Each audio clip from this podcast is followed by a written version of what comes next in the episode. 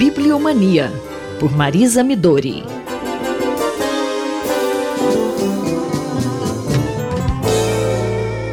Professora Marisa Midori, o tema desta semana é Tarciso Pereira. É isso, né? Bom dia.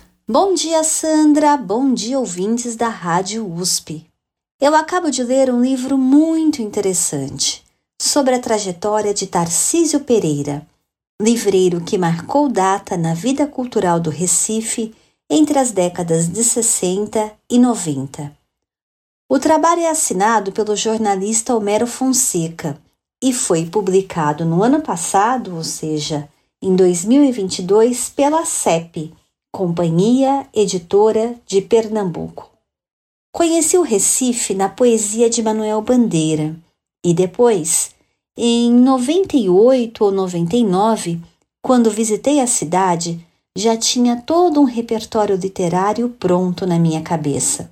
Há Pipucos de Gilberto Freire, de Joaquim Nabuco, o Capiberibe, de Bandeira, os Canaviais e os Engenhos, de José Lins do Rego, isso para ficar apenas nas primeiras leituras.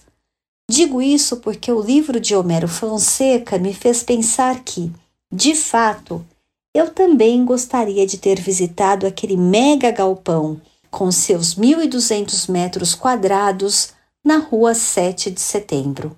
E há fotos interessantíssimas que mostram a livraria abarrotada de gente. Aliás, depois da vivência com os livros, as pessoas costumavam se reunir no Bar 7, uma extensão da livraria.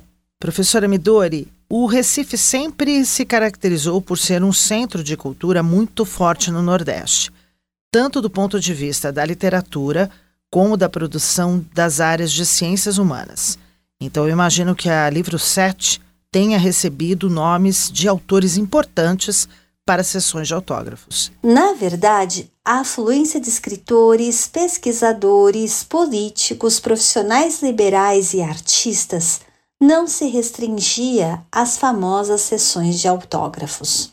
A Livro 7, fundada primeiramente numa loja modesta, como escreve o autor, em um cubículo de 20 metros quadrados, em meados dos anos 60, portanto, em plena ditadura, mudou-se em poucos anos para um casarão para finalmente tornar-se a maior livraria do Brasil. Podemos concluir que desde o início o poder de atração de Tarcísio Pereira era muito forte. Vemos fotografias de Miguel Arraes chegando do exílio, de Gilberto Freire, de Ariano Suassuna e até uma fila imensa de leitores que aguardavam o autógrafo de Sidney Sheldon. Ou seja, Apesar da presença de um público de esquerda, o que levou a ditadura a vigiar de perto o movimento da livraria, a SET se tornou um espaço de sociabilidade e vivência literária muito heterogêneo. Além de tudo, o Sr. Sete era um grande inovador de suas práticas livreiras. Para citar dois exemplos, primeiro, ele enviava aos clientes fiéis amostras de livros recém-chegados.